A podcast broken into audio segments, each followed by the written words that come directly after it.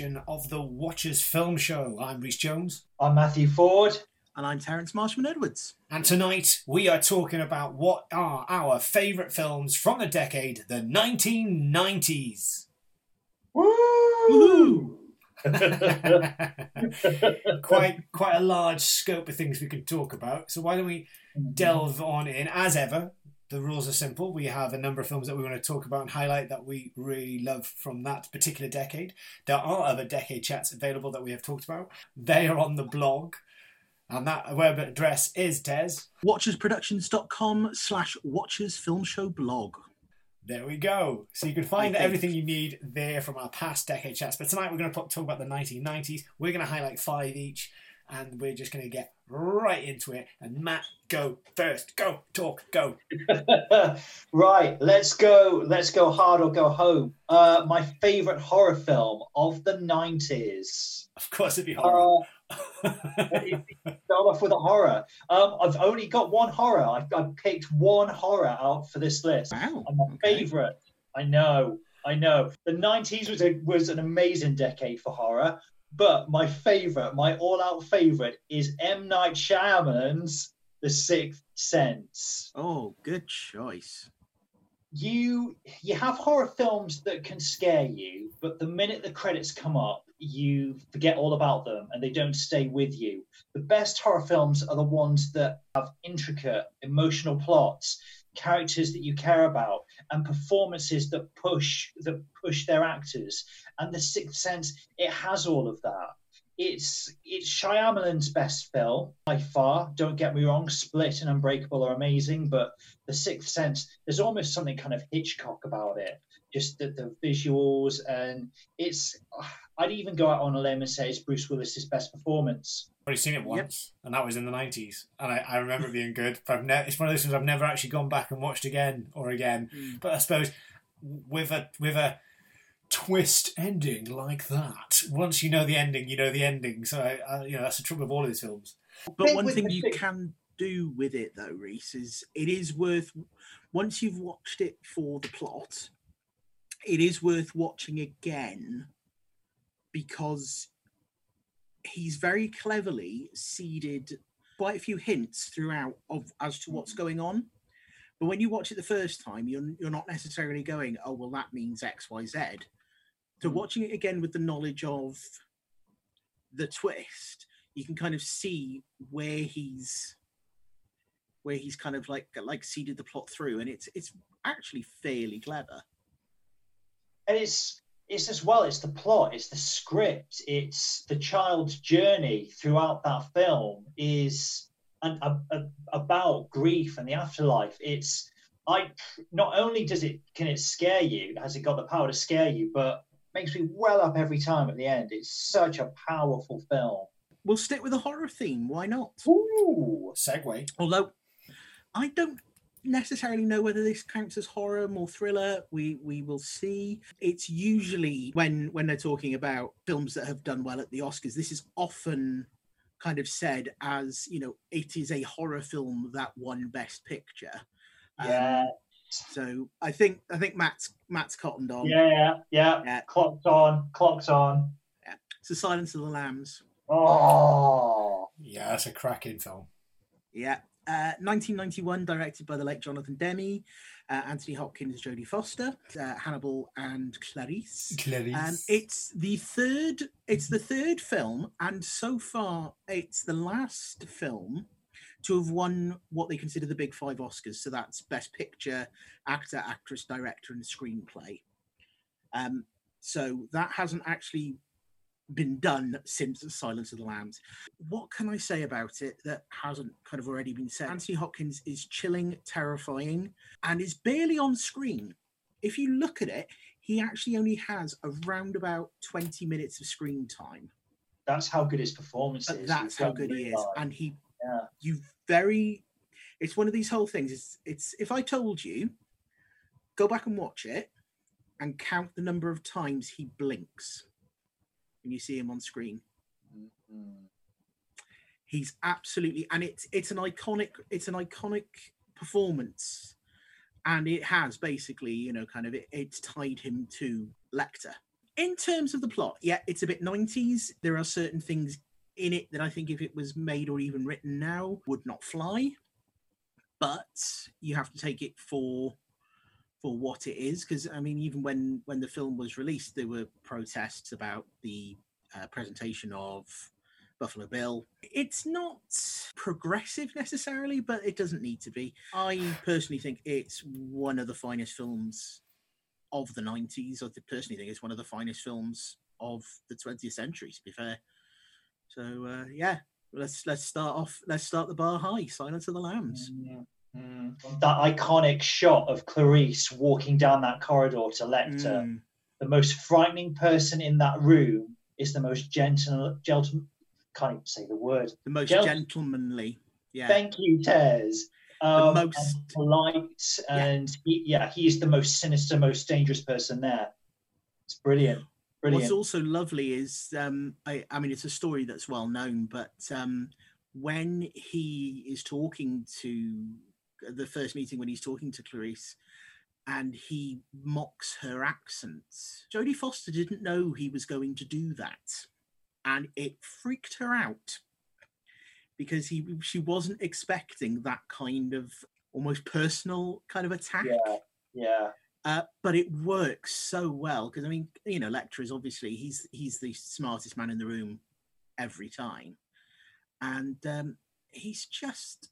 I mean, it's it's one of Hopkins's finest performance, and in a career like his, I mean, that's saying something. But yeah, so Silence of the Lambs. Cracking choice. Reese, your your first choice. Well, my first one, I'm going to have to get um, one of the big ones out of the way. That for me was the first 15 and over film I saw in the cinema in 1991. It's also what I call a benchmark film, where in our lifetime, certain films make a massive either cultural impact or technological impact within the genre that I love, which is the blockbuster. And also, this film is possibly, in my humble opinion, one of the best sequels ever made in film history. It continued the story perfectly, and quite frankly, it should have been the full stop and maybe ended the franchise there. It is, of course, Terminator 2 Judgment Day. Uh, director's cut or theatrical cut, whichever one, both are still sterling cuts. Um, Terminator 2 for me was the first, like I said, first over 15 film I went and watched this on my own. I watched it 1991 on- with friends on a Friday night. It blew me away. Nothing like it had been seen before. Of course, we had Terminator 1, which was a benchmark 1980s film, and it was a, you know, the effects were good for the time and they now don't really stand up. But Terminator 2, you can watch now on a 4K print of that film and absolutely still be blown away. I mean, for everything, you know, talking about things you do right in a sequel, you make the same film but better and continue the underlying plot. And that's what Jim Cameron did here. You know, it was just breathtakingly paced. It was it was bam, bam, bam, moment reflection, moment of plot, moment of development. Bit more development, but it was absolutely like like a waves of a roller coaster. The ride, that's where the expression blockbuster ride comes from. You know, it was a roller coaster of a movie oh my god, like Robert Patrick, who plays the T one thousand, the updated Terminator, is the absolute epitome of the opposite of what Arnold's T eight hundred was. T eight hundred was a muscle bound machine that could just pummel you. Robert Patrick's is molten metal that can shapeshift into any shape he wants, and they he kills a police officer that looks like Robert Patrick, and Robert Patrick then takes the form, and he is just talking about Hannibal Lecter. Like Robert Patrick's T one thousand is sinister and cold because he's a machine, but it is absolutely just I will kill you. I will do this. This will happen, and it's na- knives and stabbing and oh and shot. Honest to God, this film has everything. It also uses every trick in the book from classic sci-fi. There are two sets of twins in this film for uh, dual roles. I am still enthusiastic about that film. I can still watch that film today and love it. Many franchises have uh, demolished and imploded themselves, and Terminator is one of them. However, Terminator 2 you watch Terminator and you watch Terminator 2 and you can literally just stop there and go, I'm done now. I've enjoyed myself. That's the Terminators for me. Thank you very much. I don't need the rise of the machines or any salvation, and I definitely don't need no stinking Genesis. And in the name of God, there is no dark fate. End of the lesson. You're not going to get any disagreement from me on that one. it put, I mean, Arnie was a massive star in the 80s, but T2 gave him that extra, like, boof, and here I come into the 90s. It was absolutely stinkingly massive film. Back to me again, isn't it? That's um, how it works, bud. oh, there's not really much to say about this film that hasn't already been said. Um, for me, it was my Star Wars. It was it was everywhere, and kids and everyone was just obsessed with it. Um, Jurassic Park. Nice. It little bit of a story around here. So my parents, you know, took us took us to see Jurassic Park, me and my brother, but we didn't know we were going to go and see Jurassic Park. There was another film out at the same time. One of them is remembered, one of them not so remembered. My parents told me and my brother that we were going to go and see Tom and Jerry the movie. Oh my god. Do you remember that? Yes. The one where they talk and they sing? Yes. yeah, that was out at the same time. Um, told us we were going to go and see Tom and Jerry the movie. So when it came up with the PG rating for Jurassic Park, me and my brother just went nuts in the middle of the cinema. We were just like, "Oh my god! Oh my god! It's Jurassic Park! Oh my god!" oh, Jurassic Park. Um, what? Thirty years on, almost. For me, the biggest special effect in that film is Mr. Jurassic Park himself, Jeff Goldblum, as Dr. Ian Malcolm he has the best lines in that film. Um, one of my favorites is where where he just goes, "Oh, I'm always on the lookout for a future ex Mrs. Malcolm." Like, nice, nice. This man has sass. Love it. It's just, just like you said with Terminator 2. Is that for me? There are no Jurassic Park sequels. There's one Jurassic Park film. There will always be one Jurassic Park film. And uh, no, sorry, to be fair, they haven't even got one one sequel right to the park, have they? Let's be honest. No, they've never got any of the sequels right in Jurassic Park.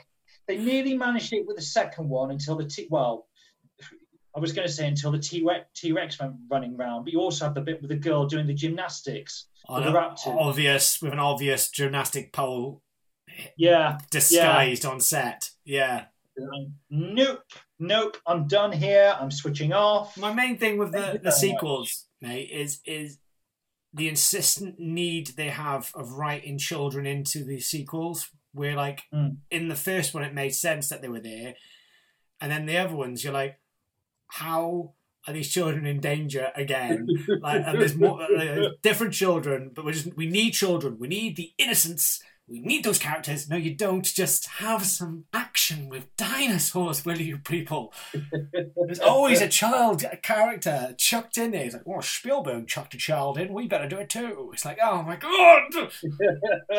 yeah, Spielberg chucked a child in because it was important to the plot. Absolutely. But yeah, the rest of them, you do no, you don't need it. My only gripe with Jurassic Park is the original author's lazy writing. Oh, what Michael Crichton? Yeah, because he basically reworked another story of his, Westworld, oh, and just added dinosaurs. Yeah, Westworld with dinosaurs, yeah, yeah, that's right. Literally just Dino World. It's you know, it's like you lazy bugger. oh, I'm I'm going to lower the tone now. Oh, someone has to lower the tone. I, I apologise.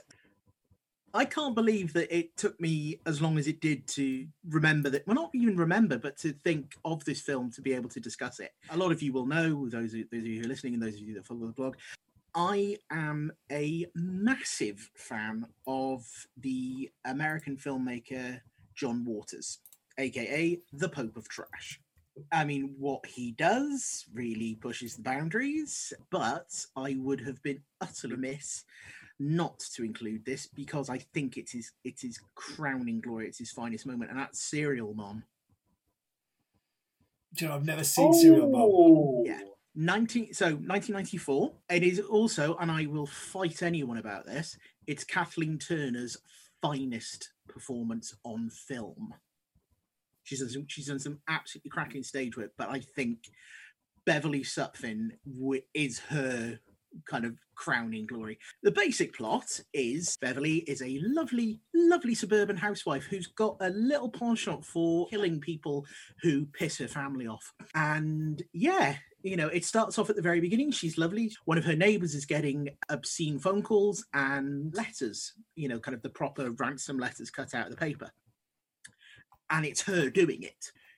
She torments this woman by by phone call. I I can't even repeat some of the language used. It is massively anarchic. It is mass is a lot of fun, and but it twists into this whole kind of thing about kind of celebrity crime because obviously OJ Simpson, that whole thing was happening around about the same time. But I mean, some, some of the deaths are hilarious. And I mean, the supporting cast is all spot on. You've got Sam Waterston as the the very well-meaning but completely confused husband, kind of having to to reconcile the fact that his wife is is actually a serial killer. Matthew Lillard and Ricki Lake are the kids. They're great. And but the one performance that I have to point out is from Mink Stole, that that's that's her name. She has worked in I think nearly all of John Waters' films in some ways. She plays the neighbor who's getting harassed, Mrs. Dottie Hinkle, and oh my god, she's brilliant. It won't be to everyone's taste. I mean that that kind of goes without saying, but definitely I think it's a good it's also a good way in to john waters' slightly more extreme kind of stuff. Because you know you could watch hairspray and think oh this is very nice but it's not that's not typical of his oeuvre. Uh, this one is a bit more uh, but yeah. Serial mom never seen yeah. it but now it sounds like i need to see it. You'd love i think you'd really enjoy it. I think you'd find the humor in it quite to your taste, Reese. Reese, what's your second choice? My second choice? Well, let's keep it uh, lowbrow, as Tez said. I saw this film and it, yes, it changed my life. It made me realize don't give up your dreams. Anyone can make a film and it doesn't have to cost millions. This filmmaker made a massive impression in 1994, various film festivals. It was insane. I mean, the film was produced for $27,000, and most of that money was raised from selling his personal comic book collection, $3,000 from his mum and dad, and maxing out credit cards. that is pure passion. Most of the cast in the film are friends or people they knew from around New Jersey of course, it's Clerks, and it's the film by Kevin Smith. What is fantastic about this film isn't just that it's, you know, funny, but it's a really simple idea. It's about two clerks that work at a convenience store, and they're not meant to be in today. And you know, Dante and Randall, who are two amazing characters. If you from the '90s pop culture like me, you will know these ins and out. It spawned not only sequels, but I might point out probably it is the first of the film franchises of modern era cinema. Yes, it fucking is. So, yeah, meh, have it. It was done here first. The View Askew universe. Basically, if you've got a film with Jay and Silent Bob in it, it's part of the fucking universe. That's how it works. Uh, ah, but the direct sequels include Scream Three. You, that does, unfortunately, include them. If they've cameoed in it as James and Bob, the Scream universe is part of A View Askew. I'm afraid. no, the film is a hysterical look at young 20 somethings, no hopers, with no outlook on life, but the characters who want to do good in life. Dante wants to do something with his life, doesn't know what though. He's stuck in this dead end job, doesn't know what to do. We can all live that. And then he's got friends around him like Randall, who at the time was uh, the employee of the next door video store, video rental store, who was just a complete lunatic and just didn't give a shit about life in any way. Just turned up to work and talked to people the way he wants to talk them. The film is hysterical. What's brilliant is when you watch it now and you know the backstory like I do, the entire film was uh, filmed when the shop was shut So they'd close the shop at half past five, six o'clock, bring the shutters down, and film all the way through the night and then open the store up again and that's rinse and repeat that's why in the plot the store shutters on the outside are locked and they can't get them to open all the daytime scenes are done over weekends. It all makes sense when you watch it but adds to the comedy. That's another reason why i love it is it's like it would it was my film school. It was my my you look at this and go it's shot in black and white not to be artsy in any way. It's what they could afford film stock to make it. This is before digital technology. This is like you know this is before you could even dream of making films yourself uh, the, it, Kevin Smith to me is a fantastic comedy writer and a fantastic comedy director. Like he he has his genre and he's tried to experiment every now and then, but this film, Clerks in 1994, started it me, and I fell in love with his filmmaking because because he's a self-proclaimed, he'll say it, not a very visual, stunning filmmaker. He, he enjoys a tripod.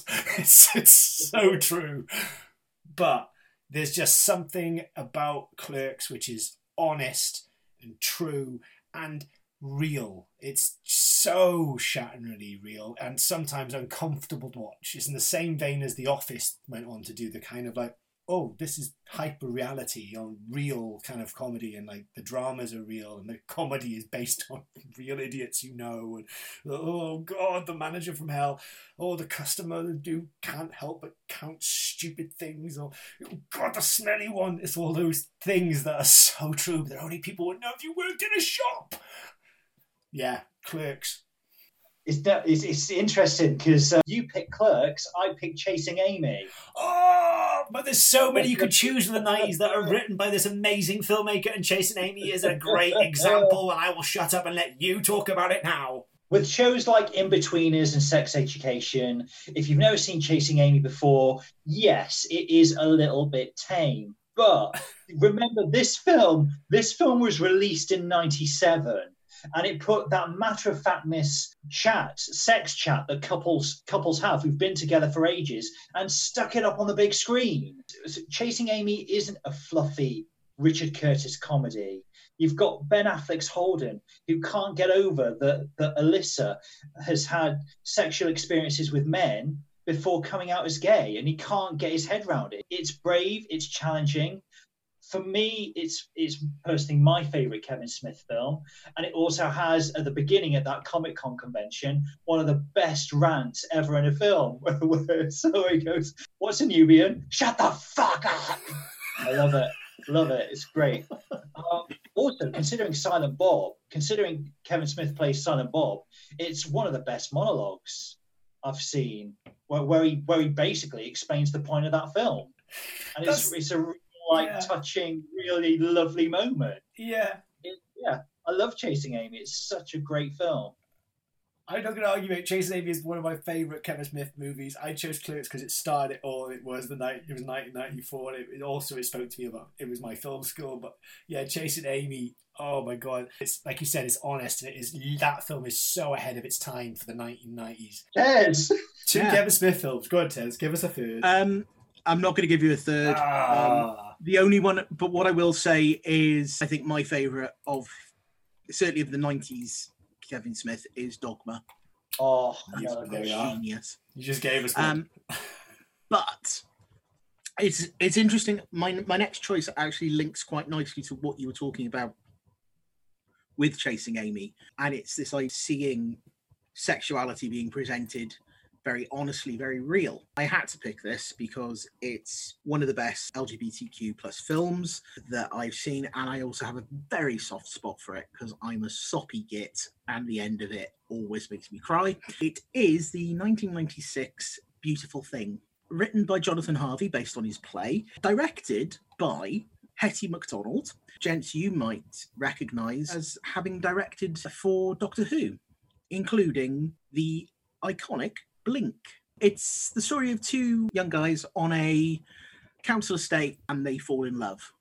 And it is honest. It is achingly honest. It is real. It is tender. It is beautiful. It's authentic. When you watch it, it doesn't feel cliched. It doesn't feel, you know, kind of rom com. It, it feels real. And they've got obstacles in their way, but the ending has the two of them dancing together to Dream a Little Dream of Me, uh, Mamas and Papas. It floors me every time because it's just that real, you get that little kind of heartwarming, yes, everything's going to be all right.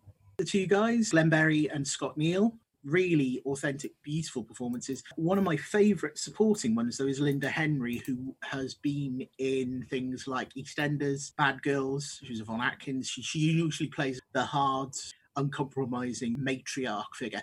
And she is one of the mums. She's going through a relationship with a guy who's a bit hippy dippy, but she's also there for her son and his friend. And it's just, if you've never seen it, it's worth a watch. It really is. And it's it is, as the title says, it is a beautiful thing. Reese, what's your next one? Well, to keep things on the same level of Tez would be impossible. So I'm going to uh, bring it back to my uh, blockbuster level, which is the only thing I know what to do. I'm sorry. There are many reasons why this film is not only loved by me, but fucking loved by me. It was a game changer for me for uh, what I fell in love with stylistically at the time in the 1990s, and also in a lot of films what I quite like now, which is kind of gothic heroic horror. Oh, I know where he's going with this. I think I've got it as well. Um, this film spawned three sequels and a TV series. It was that big in the 90s. Three sequels. Yes, my friend. Cities of Angels. Salvation. Yeah. Wicked Prey.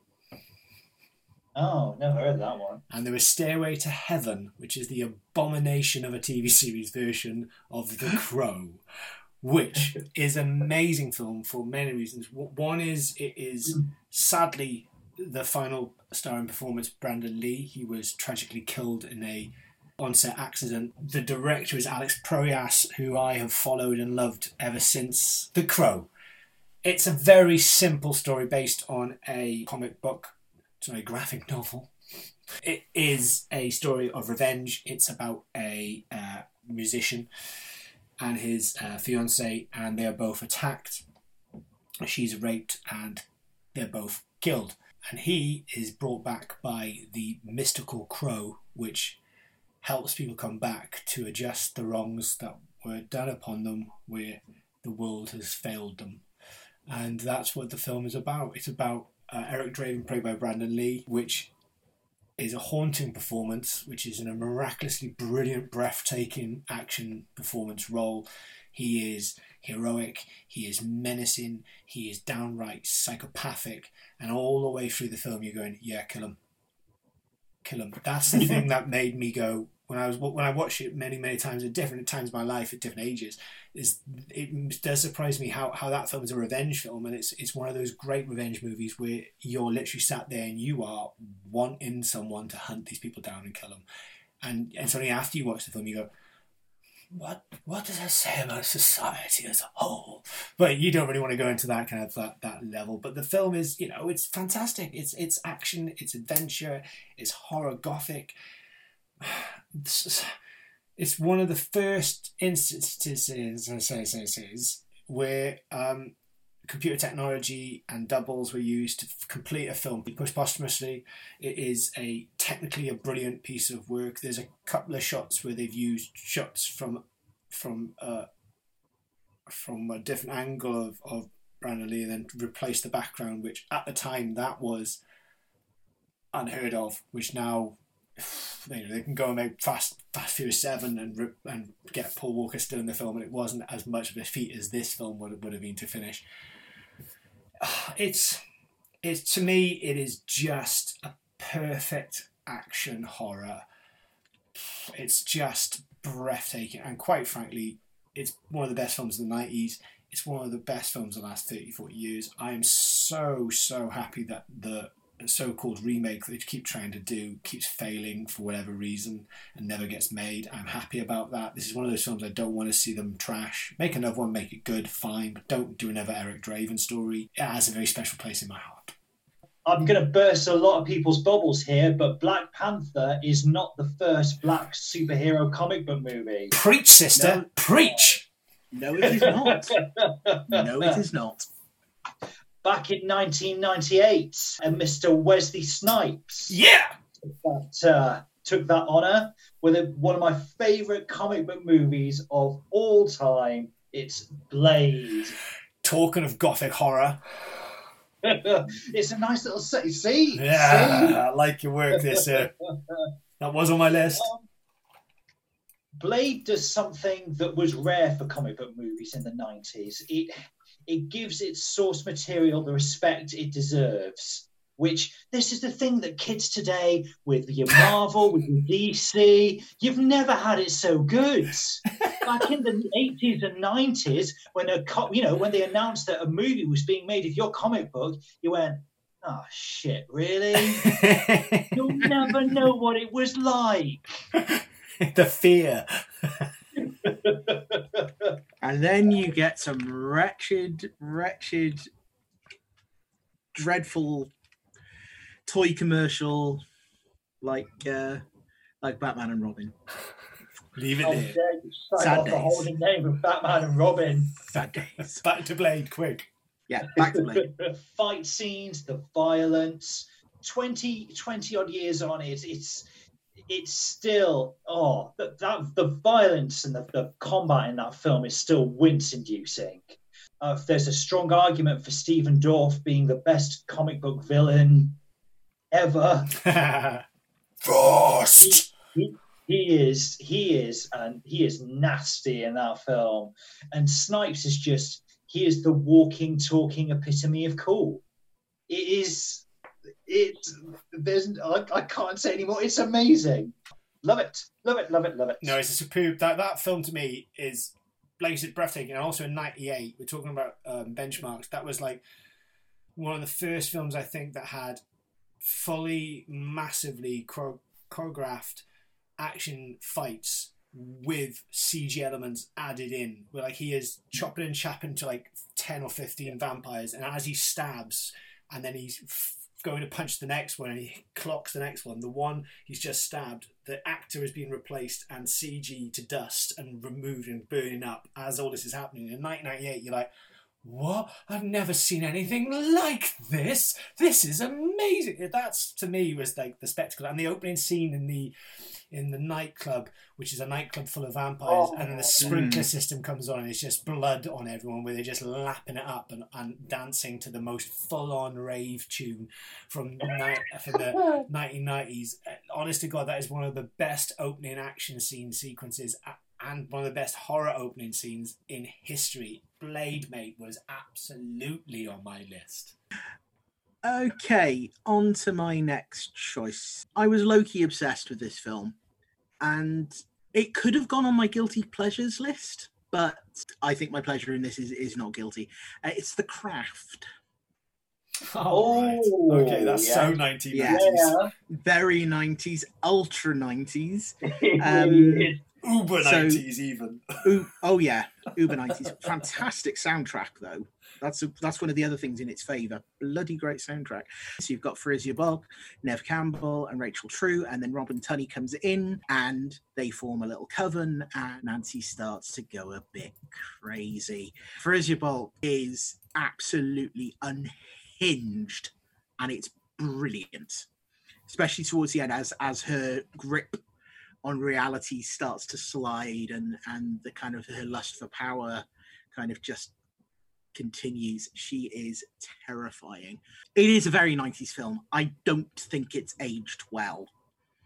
I'm going to say that. But that said it's a cracking script. It's well directed and the director hasn't really kind of done an awful lot of note. It's a guy called Andrew Fleming. It was like a teen horror movie before they came back in vogue, thanks to things like Scream and I Know What You Did Last Summer. I mean, I really, really enjoyed it. I don't really want to say much more about it. Fair enough. Nice, your next choice. My next choice. Michael Bay. I'm a big Michael Bay fan. You know, take or leave him. He, Oh, he does hit or See, I miss. already think I know. He I does he does good and bad films. He does you know well he does averagey films and he does bad films. But he is what he is good at is big, brash, explosive action, blockbuster type films, and and I love him for it. Now, this particular film for me, I love it simply because I am one of the biggest Sean Connery fans of all time. So obviously, Mhm. Michael Mhm. Bay, Sean Connery, The Rock, which is Yeah. like Yeah. any Michael Bay film at the time and a Jerry Bruckheimer production at the time was over the top, brash, ridiculous, and just insane. You know, it's a you know it it's about um, a, a ex-military group of people that are pissed off with how America isn't patriotic enough and don't look after its own troops. So they decide to steal a chemical weapon, and their plan is to ransom the world, or they'll set them off and kill millions of people. And they have taken Alcatraz as their base of operation, hence the Rock. And there's there's Nick Cage's FBI agent who is involved in this, and Ed Harris is amazing as the quote unquote villain, ex general of America. Which I again for the nineties, not all the bad guys were from away from America. It was a psycho ex-military American, which is what makes this film fantastic as well. But what is superb about this film, and this is for why I love it more than anything. For me, it's the last Sean Connery action performance in his career. There's no other film that came out after it that was as good as him in The Rock. His character in The Rock is basically James Bond if James Bond had got caught and arrested during the Cold War for doing espionage things in a country and then was left to rot. That's what his character is. He's an ex SAS officer who has been left there to rot and he knows loads of secrets. He's basically an ex spy who, who's been communicadoed. And that's why I love this film. Now, here's the important thing for me. I said it's the last best Sean Connery action performance of him. It's not his last best performance for me. Sean Connery's best performance was another decade, which is Finding Forrester from the year 2000. For anyone who's going to pick me up on that, but The Rock for me is a amazing example of of 90s quote unquote Bruckheimer action movies. But it's got Connery in it, probably, and it is. It's the last really good Connery action movie. It's not just my favorite Stephen King adaptation because it's near enough page for page from the book. You are 100% on board with this film, all three hours of it, because of the characters and the relationship. And that is no easy thing to do. That's that's that's not a simple thing to do when your film is set on a death row prison. It is a Green Mile starring Tom Hanks and Michael Clarke Duncan. And speaking of Michael Clarke Duncan, it, it blows your mind when it, you realize that was his first acting role. It, it's it's he he is literally miraculous in that in that film. His skill, his emotion, it's it's someone who's acted for decades, and it's my go-to film whenever I want to cry. That ending and the work that goes into it, into those three hours, it'll it'll destroy you. Oh, just love love the Green Mile. It's brilliant. Like I said, it's my favorite Stephen King adaptation, hands down. It's brilliant. It's the um the bit where he says about I'm tired of I'm tired of people being cruel to one another. It feels They like each broken other with their glass. They hurt each feels other like- with their love. It feels like broken glass in my head. Uh, I yeah, yeah, feel it, feel it. I'm there. I didn't realize it was his first film. I really didn't.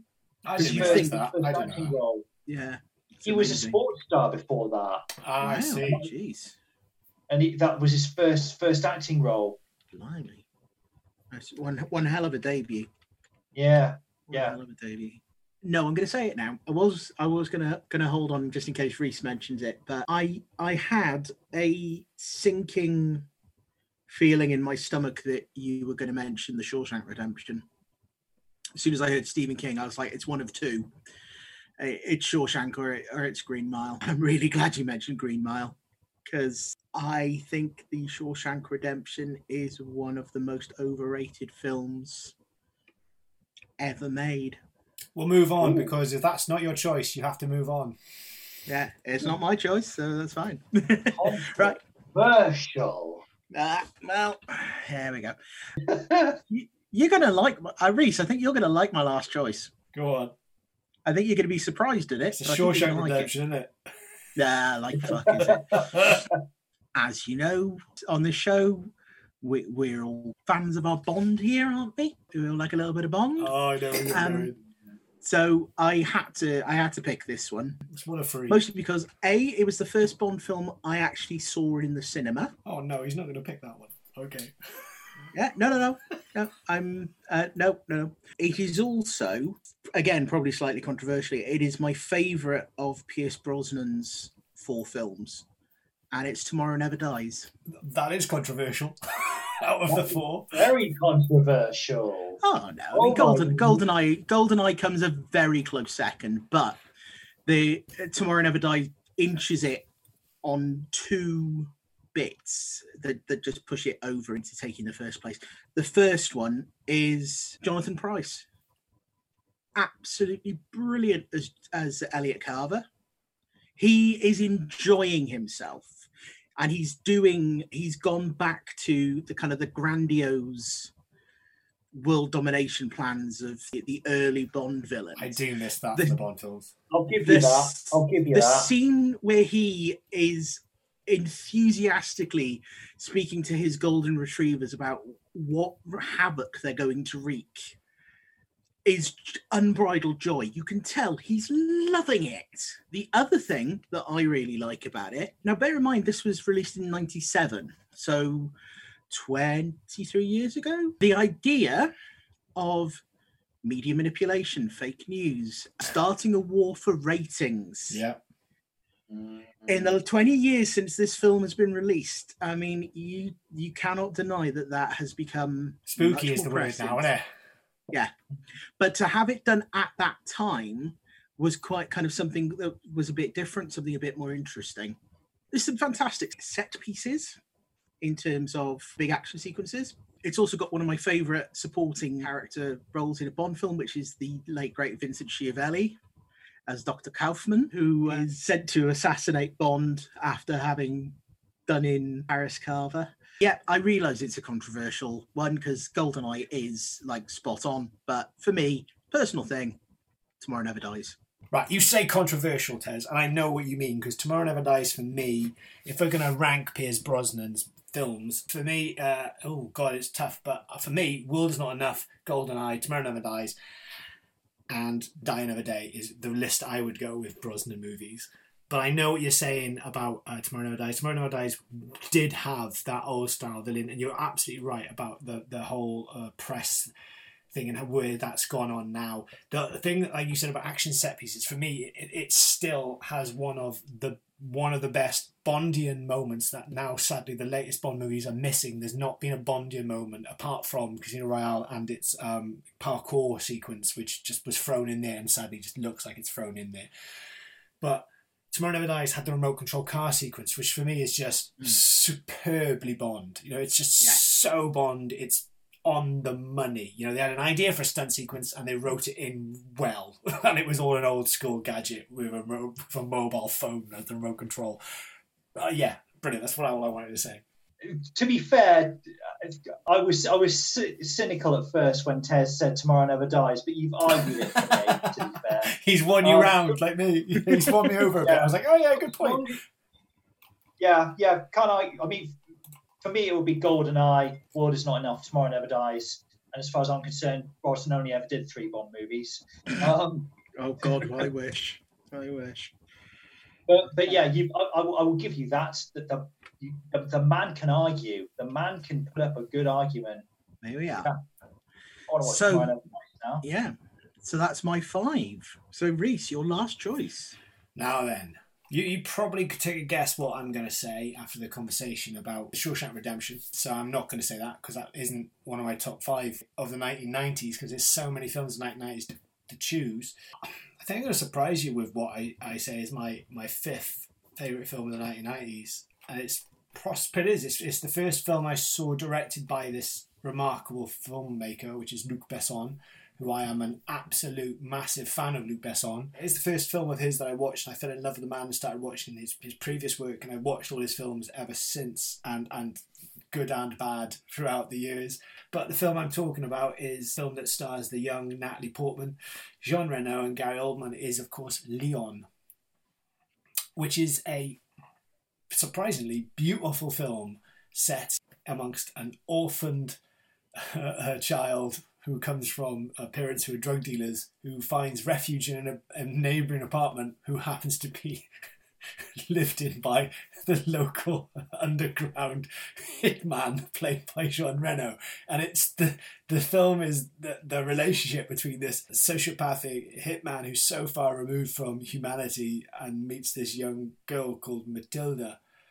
And it's this this love story, this adopted father figure who's nuts and little Matilda, who is being brought up in such a bad environment, has such bad views in the world, and Leon tries to help her learn the business, as it were, in different ways. Yeah. It is stylistically breathtaking. It is such a European film.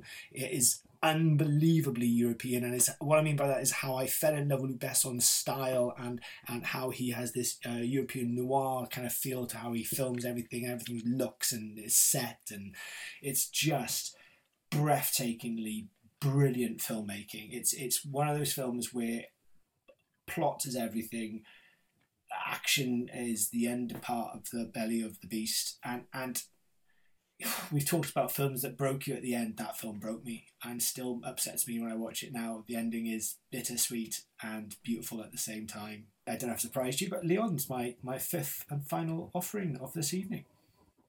Oh, wonderful. So that's our 15, gentlemen. That is the 15 films that we are not saying it's our official top 15, but that are 15 films that for us speak volumes of the decade. Go forth, watch them. Uh, also, I think it's worth, gentlemen, if we uh, quickly go through a couple of mentions each and just flyer off some uh, names that were close but didn't quite get into the mix. Do you want to go first? Matthew. Honourable mentions for me David Fincher's The Game. Cracking film, mate. I love it. One of my favourite films of all time. Danny Boyle's Shallow Grave. Cracking. Which, Yes. put out there, I prefer it to Train Spotting I'm myself. not surprised. Better film. Also, Galaxy Quest. Oh, you Yes. got one of mine. You got one of mine as well. Bingo. These are films that we've talked about previously, so I don't really want to dwell on them. But my honourable mentions for the 1990s are Priscilla, Queen of the Desert, Boom. um, Galaxy Quest as mentioned, Scream, Damn it. Yes. Bingo. yeah, uh, Air Force One. Again, we talked about that in Guilty Pleasures. Yeah. Batman Returns, Uh, Mm. cracking Christmas film. I I will hear nothing of it. Beauty Beauty and the Beast. Yeah. Yes. Good shout. Woody Allen's Bullets Over Broadway, just because of how funny the script is. My last honorable mention is Sam Mendes' American Beauty. Nice. Oh, yes. Reese, how about yours? What are your What about uh, well, ones I've missed out? Uh, there's some obvious ones, and I'm just going to fly through them like we have. Obviously, we like, and again, some we, there's a couple that we've mentioned before. But one we have mentioned before is Disney's Aladdin with the late great Robin Williams. Mhm. Of course, I'm going to put in there Shawshank Redemption. If you've not seen it, go watch it because apparently Tez believes it's the most un- overrated piece of crap that's ever been mentioned in cinema history. No, I think I the did not. opposite. I think it's amazing. I did not say it was a piece of crap. I I did not say it was. I did not say it was a piece of crap. I said I thought it was overrated. right. I still think it's a good film. Let's it's a good on. film. It's a sol- It's a good film. It's solidly made, but I do not understand the, the fuss. I just don't get the fuss. That's why I didn't put it in my fi top five, but it's in my list.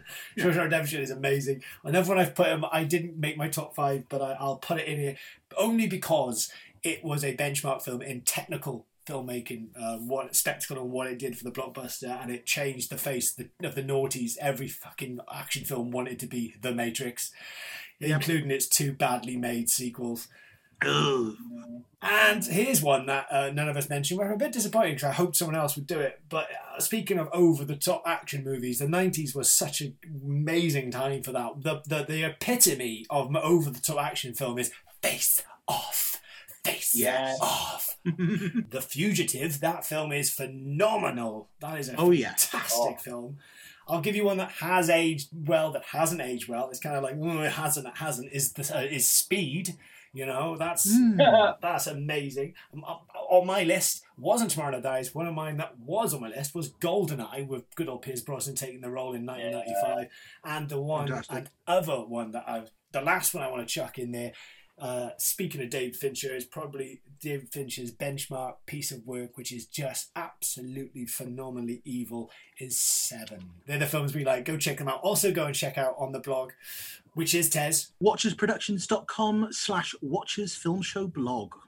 go there, check that out, and you will find out more about the blog, but also, more importantly, other decade chats where we break down and look at what our favourite films of that those decades are. Coming up next on The Watchers, we will be talking about our favourite video game inspired films. Yes! oh, it's not going to last very long because there aren't many good ones. My friend, it can just be ones you like. You don't. Ha- you've got to fight for the right to say that you might like them. That's that's that's the joy of the podcast coming up. I think it could be quite passionate. I think it could get quite, yeah. I think it's gonna get violent, very violent. There's plenty of video games that are violent. Mm, mm. And on that note, it's goodbye. Goodbye. Bye.